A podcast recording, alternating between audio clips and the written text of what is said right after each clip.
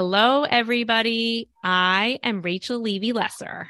And I am Stephanie Goldstein, and this is Life's Accessories, a podcast about accessories, clothing, fashion, and the stories behind them.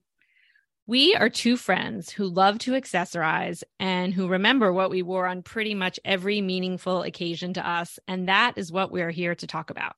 You can follow us on Instagram at Life's Accessories Podcast and also on Facebook and TikTok. And if you're like what you're listening to, we'd love for you to share the podcast with a friend or two or 10 or a 100 and rate and review us wherever you get your podcasts. And don't forget to subscribe so you never miss an episode.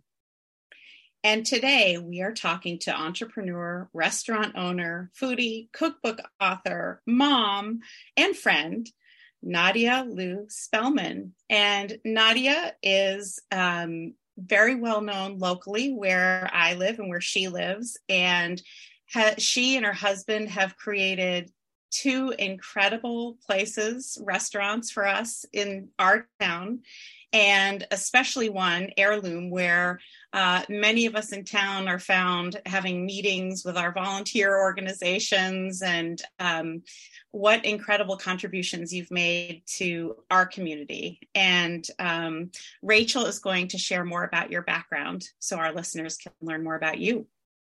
Yes, I definitely am going to read the official bio and then we'll finally let you talk, Nadia. Yeah, but, exactly. but Stephanie, you know, we text and talk all the time and she's always telling me she's having a meeting at your restaurant and it's like the hot spot to be. So I, I can't wait to talk to you more. So uh, here, here goes with the bio.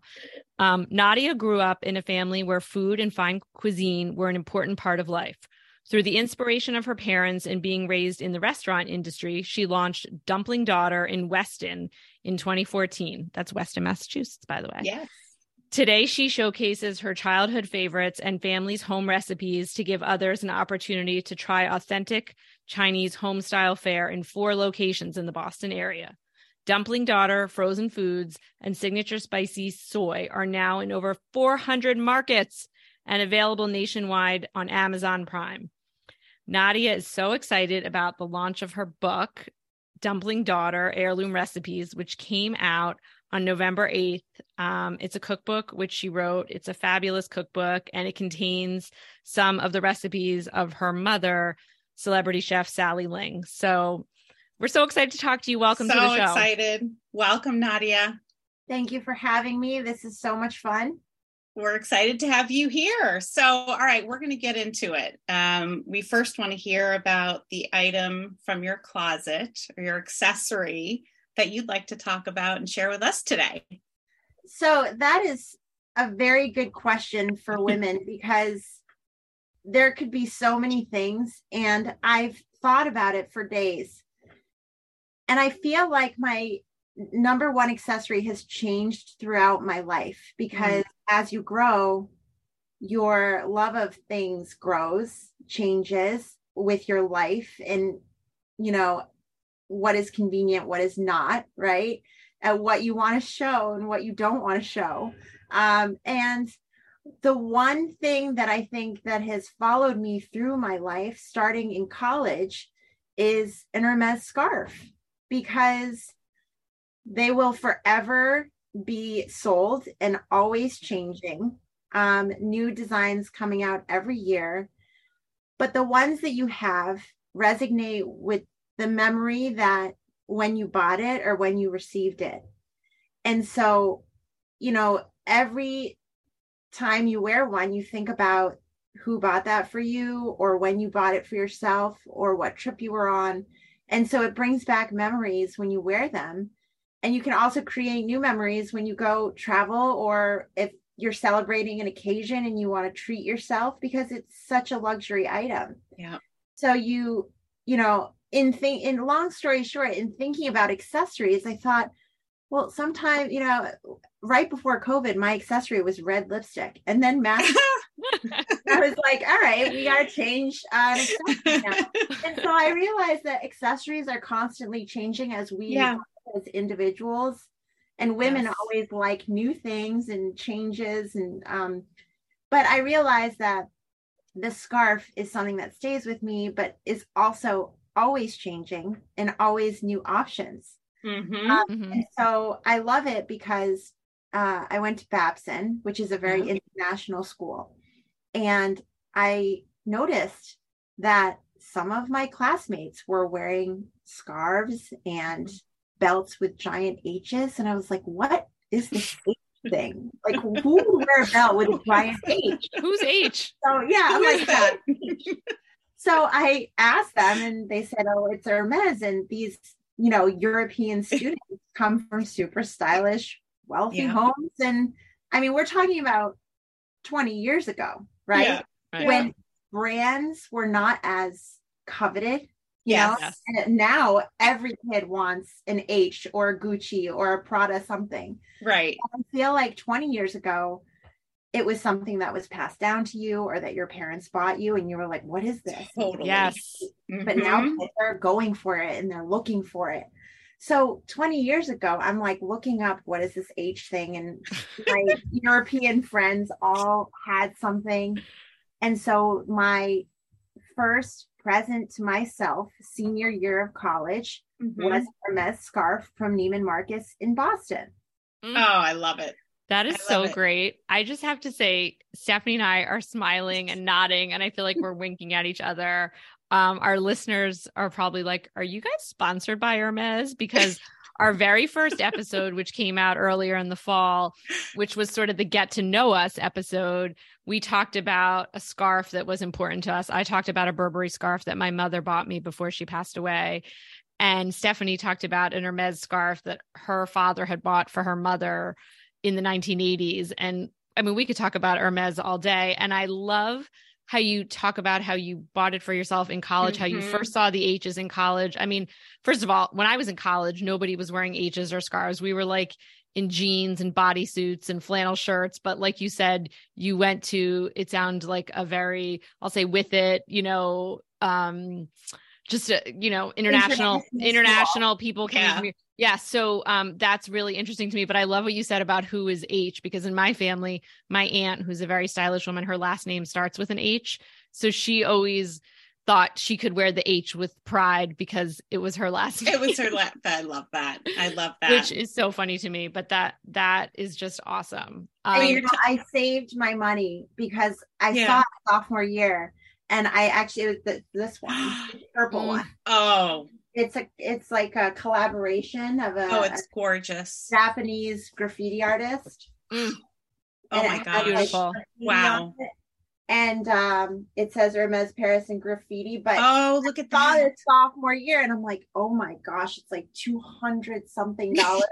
yeah. I saved and I saved in senior year. I said, if it's still there, I'm buying it. And this sat in the case at Neiman Marcus for two years. It was meant to be. It was meant to be. That is, oh, wow. It's gorgeous. So I want to know do you wear it often now? I don't wear this one because Okay. I treasure it so much. Really? Okay. So I, I love fold it. it and I put it in my drawer. Every time I open my drawer, I can see it. oh, Um, and then you know, like, um, my uh, my husband then realized. Well, my husband now, but he was my boyfriend at the time. Shortly after I got the purple one, I was like wearing it all the time, and he's he said, "Oh, it's so pretty." You know, I don't really see girls our age wearing scarves like that. Like it kind of reminds me of a stewardess on a plane. yes. yes. No, like, it's okay, old lady. Like- yeah. it's this thing called Hermes. You know, maybe you should go check it out. And so when I graduated senior year, he bought me this one.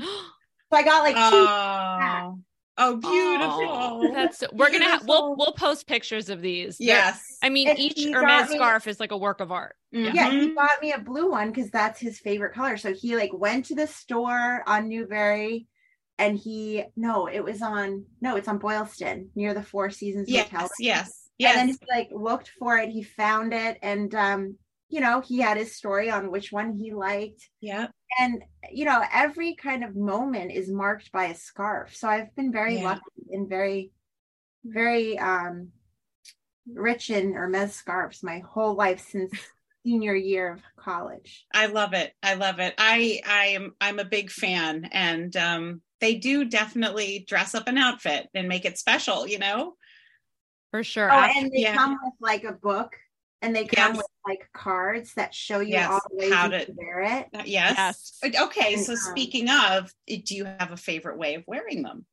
Uh yeah, I have a lot of like hardware that I wear it with. So Yeah. Oh, Oh, I have that. I have. We have the hardware. Scarf, the scarf rings. yeah. Um and so I uh when I started my investment banking job in New York, I was like, yeah. you know what, the one thing I'm gonna wear every day is a scarf. Yeah. So um I would tie it around my neck or make it a Mhm. belt or put it on my bag. And you know, it kind of actually set me apart from the Mm. other analysts. Mhm, You know, because number one, I was a girl amongst all the guys, and then I was wearing, you know, like a different scarf every day or a different way, and people Yeah. noticed that. so it sort of like became your brand, I guess. Yeah. Kind Um, of my thing. it's interesting that you brought up so you started investment banking i'm sort of curious to know and i'm sure our listeners are how you went from a scarf wearing investment banker to a scarf wearing restaurateur can you tell us a little bit about that path for you Yeah, well, I grew up in the restaurant business, and so it was my natural kind of love, I think.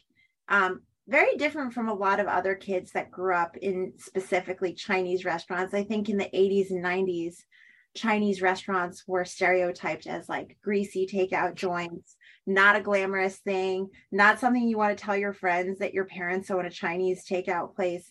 I was different because my parents had the fanciest high end Chinese restaurant Boston had ever Mhm. seen. And oh my gosh, I loved going in there because I would wear fancy party dresses and all the waiters were in black tie and Yeah. it was just a glamorous beautiful time in my life and i was so proud that my parents had restaurants and i loved being there. And so for me it's a true love that i grew up in that industry. And when i graduated babson my father and my mother said that i should go for like a real job not a restaurant or think that i should get into restaurants. He said that was our passion. You need to explore yours you can't just say it's restaurants you have Yeah. to start with a foundational job Mhm. so okay foundational job coming from a business real school. job Right. yeah real job The big girl sit, job. Right. big girl like, job sit the Yes, cubicle yes. and like do the whole thing Yes.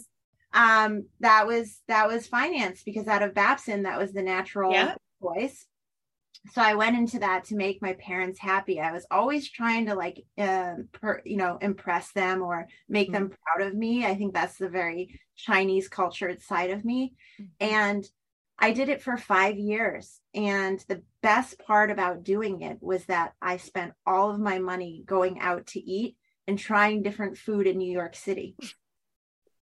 And were you That's happy in your job? Did you like what you were doing? Oh no, I hated my job. I hated I was so bad at it. And I I was like reading the New York Times food section every day Yeah. and reading books that um famous chefs wrote like about their experiences opening restaurants or you know just reading about food all facets of Yeah. food and like going to find the best donut in New York or going to find the best hidden burger joint or eating the best three Michelin star restaurant. I was all about every single level of dining and uh, cooking as well. I started cooking.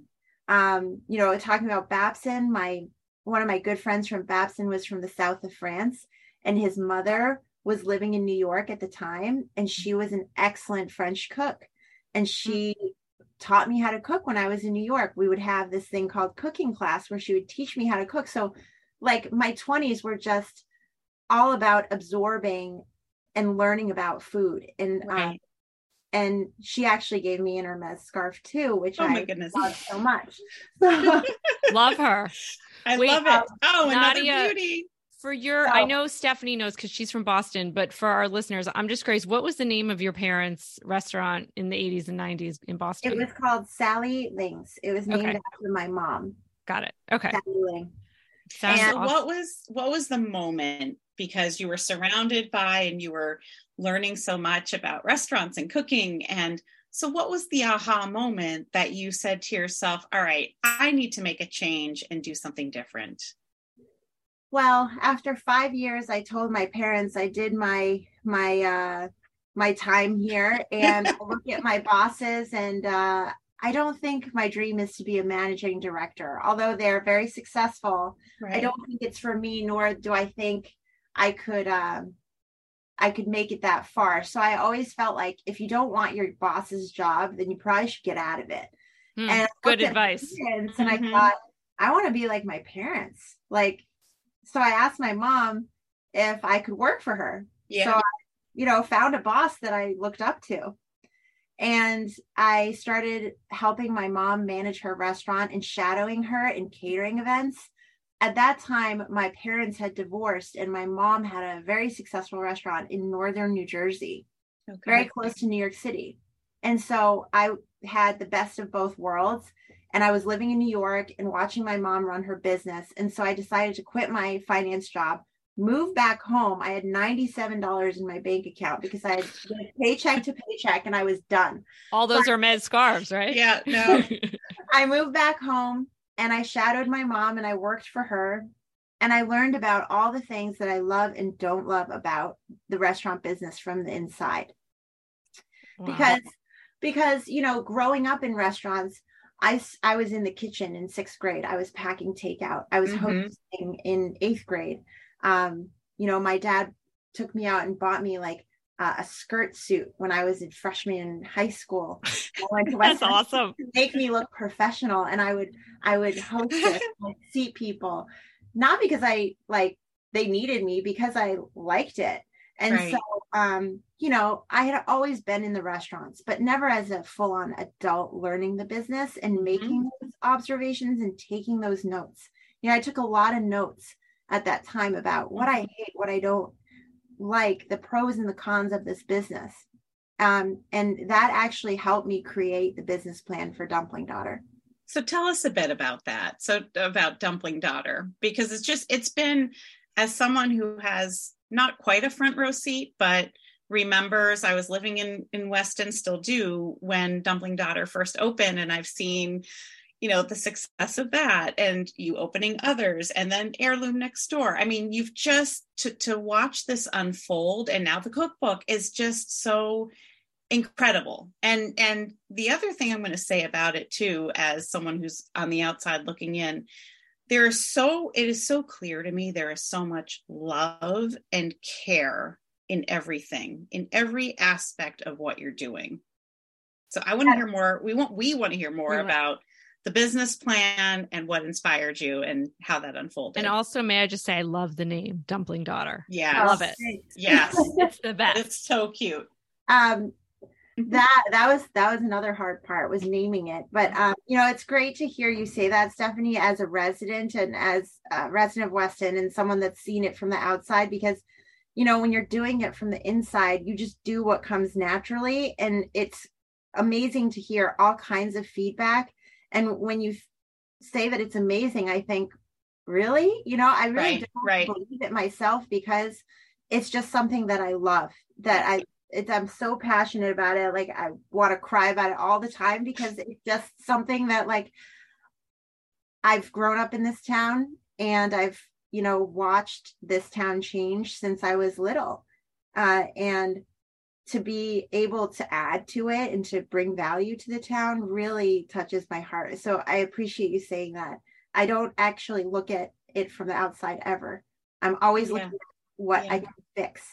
yeah, well, and and and what you're doing on the inside is is projecting on the outside, that's for sure. Thank you. Um so Dumpling Daughter it really started because you know, I moved back here. I was engaged to my high school boyfriend from Weston High, and he has a family business here. And so he felt like we shouldn't be in New York, New Jersey. We should be here. And I said, sure. I, you know, was to kind of start writing my own story and move back here and figure out what I'm to do because I hated finance. I worked for my mom. There's no parent restaurant to take over in Boston anymore. They had sold them when they divorced. So you know, it's like uh, clean slate. What do I do? And, uh, you know, we were talking about offline about just how important it was for me to carry on my parents' legacy. And so, how? And I thought about that for a long time. And I thought maybe I should sell frozen dumplings, you know, and and have it have the Sally Ling name in it somehow. Yeah. And maybe I should create a sauce line. I mean, so many ideas came and I had the luxury of kind of taking my time. And then I stumbled upon Stacy of Stacy's Pita Chips.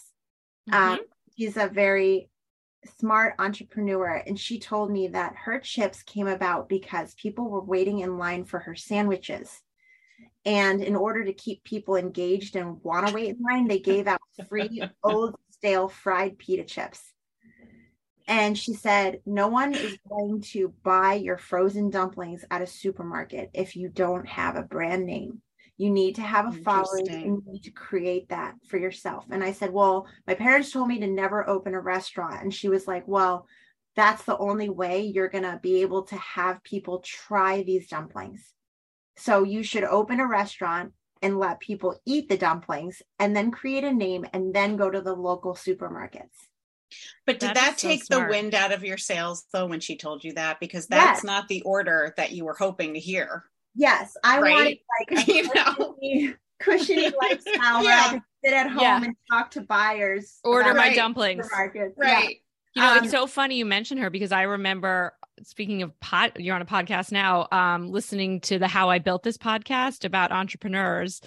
And I remember hearing that story about Stacy's pita chip. So that's so, I mean, interesting, but also great that you were able to get that insight because that's not something I think that maybe you, I mean, I wouldn't have thought of that. I don't know if you would have thought about that before. Yeah, I mean, she's a local success story and became, you know, national. And it made me feel like, okay, well, if she says it like it's so easy, she's like, you should just open a restaurant. She just said it. Oh, that's all? Just, just like that. Yeah, that's Yeah. all. I was Just like, maybe she's right. So then I said to my mom, and my mom said, "Oh, you know, you really uh, that not a good idea. We, you know, I did it out of necessity, you know, and then your father and I met. We did it because he loved fine dining, and Yeah. it's a very hard business." And then, you know, my father had passed away a year before I had gotten married, and he had given me many lessons in life, which are in the cookbook Mm. Mhm. and um and one of them is a, a woman needs to be number one self-sufficient. Number two like don't depend on anybody. Number two is if you do something try to do it in the smartest way you can. And he said if you ever open a restaurant try to do it the smart way not the way your your, mother and i did it. And what he meant was you know high-end dining is just a lot of work and very Mhm. costly in every Mhm. level. And he's like i don't recommend you do this you know i try to do a, a smart concept Well, and also I that's amazing advice from your father. And I also think you're you're of a new generation right now. And you know, fine dining isn't I mean, I remember as a kid going to fancy restaurants and getting all dressed up, but my kids wear sweatpants to like the fanciest restaurant we go to. You know, it's just kind of a different Things have changed. yeah, it's so interesting. Can you talk a little bit then how the business evolved from one restaurant to multiples and also how you kind of pivoted your business and got on apps. And I know this is a lot but how you were affected also by the pandemic and you were able to shift gears then as well because I'm sure it's been a lot. Yeah. yeah you know i couldn't have written this journey if i tried. It's really as every door opens another door opens and the more times you say yes the more you discover you've created more work for yourself. And that's really been the path and the reason why we opened in weston is because my late father he had always dreamed of having a restaurant in weston and he Oh. back in 1986 said that he talked to the landlord and tried to open a restaurant at 31 Center Street, which is heirloom today. Oh. The Oh. landlord said, Oh, I had already signed it to Bruegger's Bagel. And my father said, Oh, well, it's not meant to be for me. And then, um, you know, so when I looked for the perfect location, I looked at all the hot areas, Harvard, MIT, um, didn't find the right fit and finally found my way right back to Weston. It became this space for Dumpling Daughter, 37 Center Street became available fortuitously. And I thought that was my dad's dream. So I'm going to try it, not knowing how it's going to work. And, you know, a quick service restaurant, especially Chinese in a town like Weston, which is predominantly, you know, a white town, was very intimidating for me to open. Mhm. But I felt comforted because that was my dad's dream, number one. And if it failed, I'd say at least I tried. And then the second thing is, is that I'm from Weston. I grew up here and it just seemed comfortable for me and I felt confident about it. And so I think those are the things, you know, comfortable, confident, take that leap were all the like bullet points to success in, in Weston because I knew my customer and and luckily there was a lot of luck too. I came in at a time where there were a lot of new young families coming in. And those are the families that recognize esteemed Chinese bun, dumplings, these noodle soups, these ramen Mhm. Mhm. That five years ago, Weston probably would not have welcomed as much. And so timing was on my side as well. And um, after I opened it, I thought, okay, well, now I have my dumpling daughter. I can try to have a baby now. And so I had my first son a year after a dumpling daughter. And um, I always knew I wanted to start my business before having my child. And then I devoted eight months to my son exclusively. I mean, I really didn't work that much. I managed the restaurant with phone calls and stopping in, but I wasn't like the first year opening, Mhm. closing the restaurant, living and breathing the restaurant, making sure everything was perfect, honing the the the the concept. And after the first year, I was a hundred percent like mom, mom, mom. And Mhm. My son was eight months and I finally was like, you know what? I'm going to get a babysitter now. I got a babysitter. and I went back to the restaurant and my staff was like, well, what will you do with your son? And I said, no, this is my restaurant. I want to work here. They said, no, we don't need you. Um, go, go do something else. Like go, go grow the business or be with your son. And I was That's like. I created something that I'm not needed now. And I thought, and I thought, maybe this is what my dad meant. You know, like Yeah. something smart where people could follow the directions and that it's Mhm. every time and that you're not constantly like a helicopter owner you know and and and i thought wow maybe maybe i could open another one and so we opened the cambridge one and um and that was gangbusters busy right off the bat near mit that was my original dream was to open there. So went back and opened there. And shortly after that was the pandemic. And i was supposed to open a third restaurant the month of the pandemic shutdown Mm. so I had a third restaurant ready to open third week of March 2020, and that all came to a stop. Um, and you know, I kind of went back to Weston, which is my comfort zone. I sat down with the employees and I said, um, "You guys are the ones working here. You know, I'm the one kind of floating to all these restaurants." I want to know your comfort level and I want you guys to take a anonymous vote on what you want to do. And so I was really listening to them and they all voted that they wanted to stay open and keep working because they wanted normal. They did not want to go home and stay Mhm. home. They wanted to be normal as long as they could. And so when we decided this, it was under the condition that we would shut the door, do contactless ordering, not let any customers in. Everyone was going to wear masks. This is like March 16th, which is Yeah. pretty Wow. early. Yeah. And it was probably two weeks before the state said takeout only.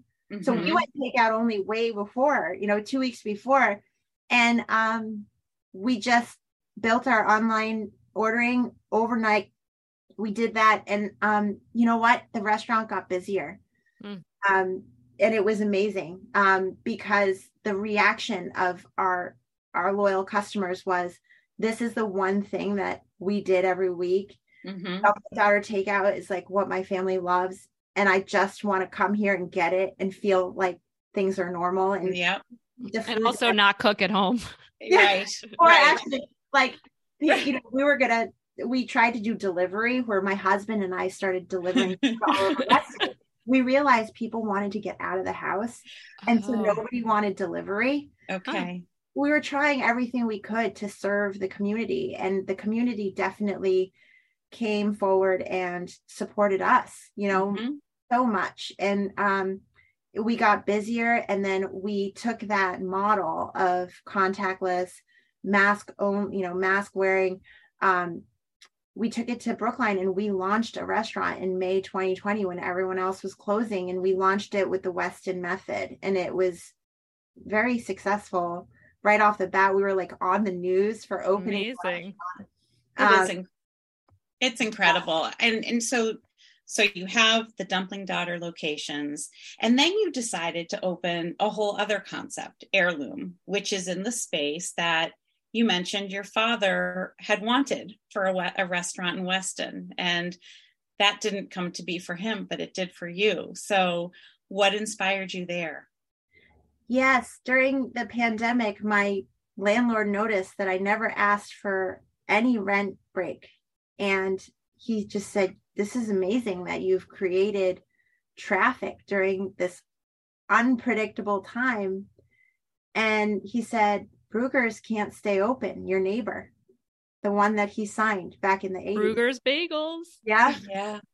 And um but but that's the thing, like that was that was the tenant who was there and was the reason your father could not have a restaurant. I Weston, totally have chills. You have incredible. chills, Stephanie. This I, is amazing. I, all over the place. Yeah. Yes. Yeah. This is amazing. Yeah. And um, you know, I he said, Nadia, I, I really think that um maybe you could take it over, but I really want you to serve breakfast and coffee. And I thought, well, you know, I'm sitting at home running this new consumer business during the pandemic 2021.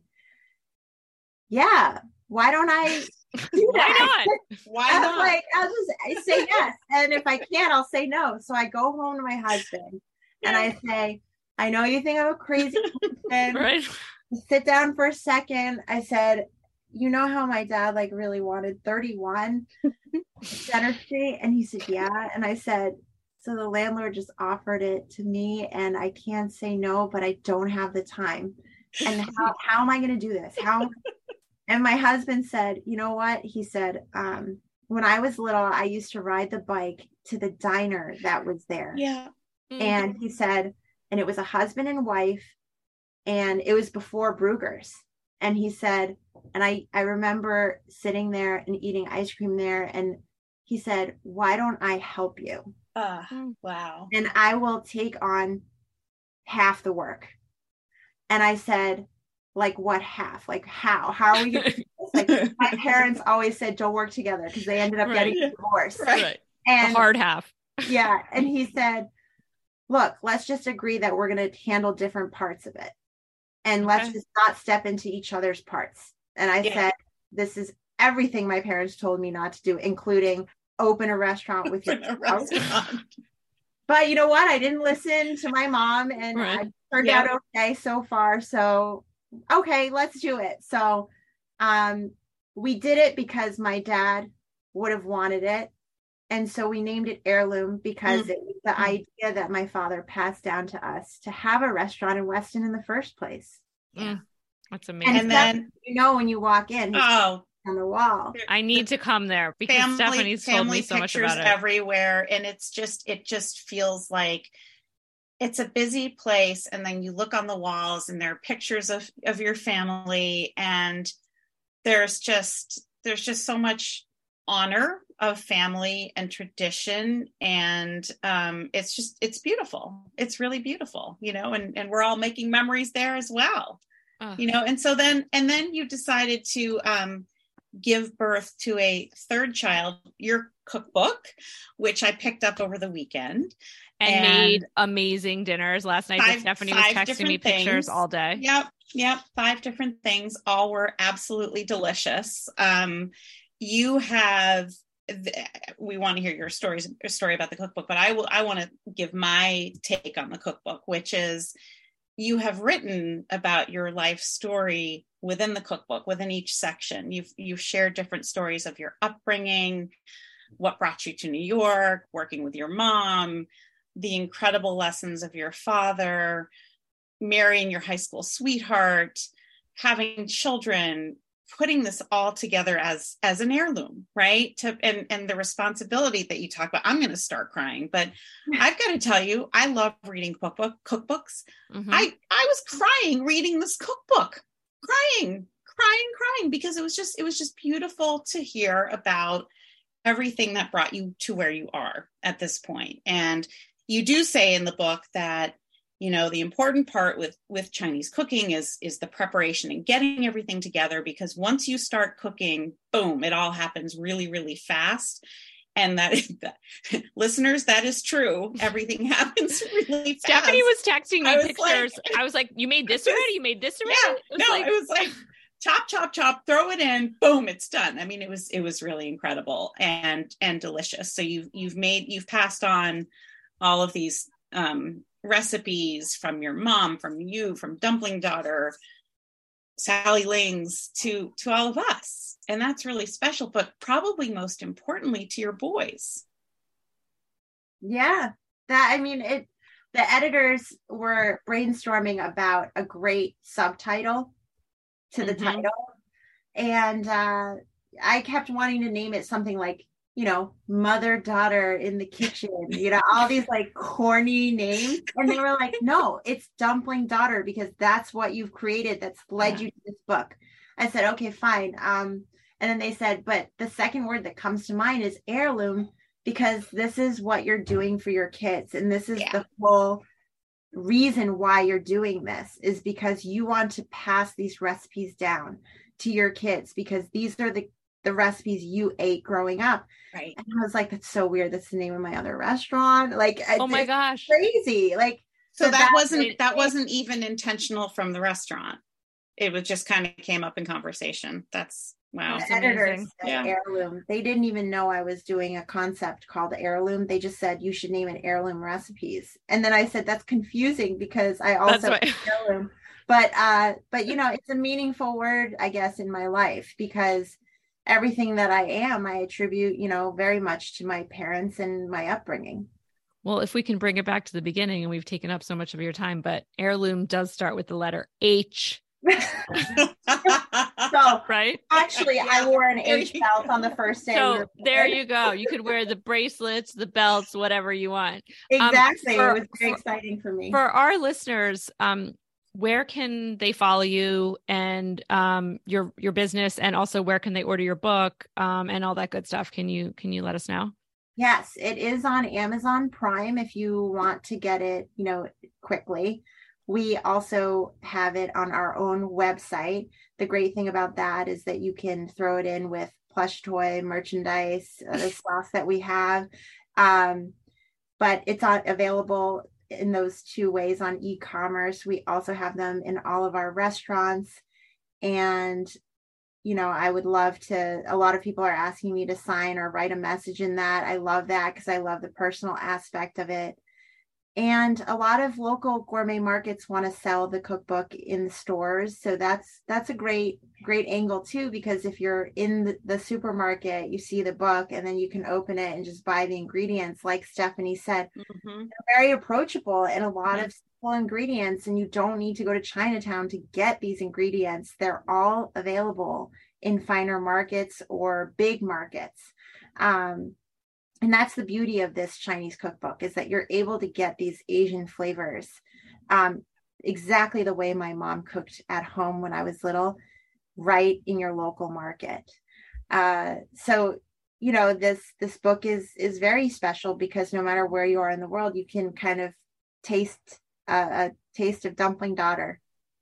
Mm, that's amazing. wonderful. What does your mom say about your success now uh i think you know being the um chinese tiger mom that she a great example is you know one of my dream markets to ever be in is in Citarella, New York, because during my New Oh, days, yes. Mhm. I would save my money to shop at the supermarket. yeah And my mom told me when I first launched Consumer, she said, you really need to get into Citarella because all my friends shop there. And, you know, when we're in the Hamptons, their their kids want dumpling daughter. They can't get it. You should get it into Citarella. I said, okay, mom, okay. So I get it into Citarella and I call my mom. I'm like, mom, guess what? It's Yeah. in Citarella. Yeah. She goes, great. Where? I said, in the frozen section. She goes, well, what about the prepared food section?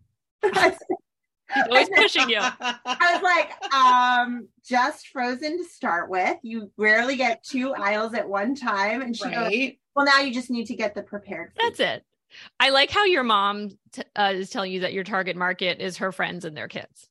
Oh yeah. Yeah, Yes. that's who you need. Yes, you I need, love you that. need it available to I them. love that. Oh yeah, I it's all that. about like, oh, now it needs to be in Florida because all my friends are here. right. Oh, we know something about that with our family. we do. How We do you find your podcast? What's a podcast button? How can I tell my friends to listen?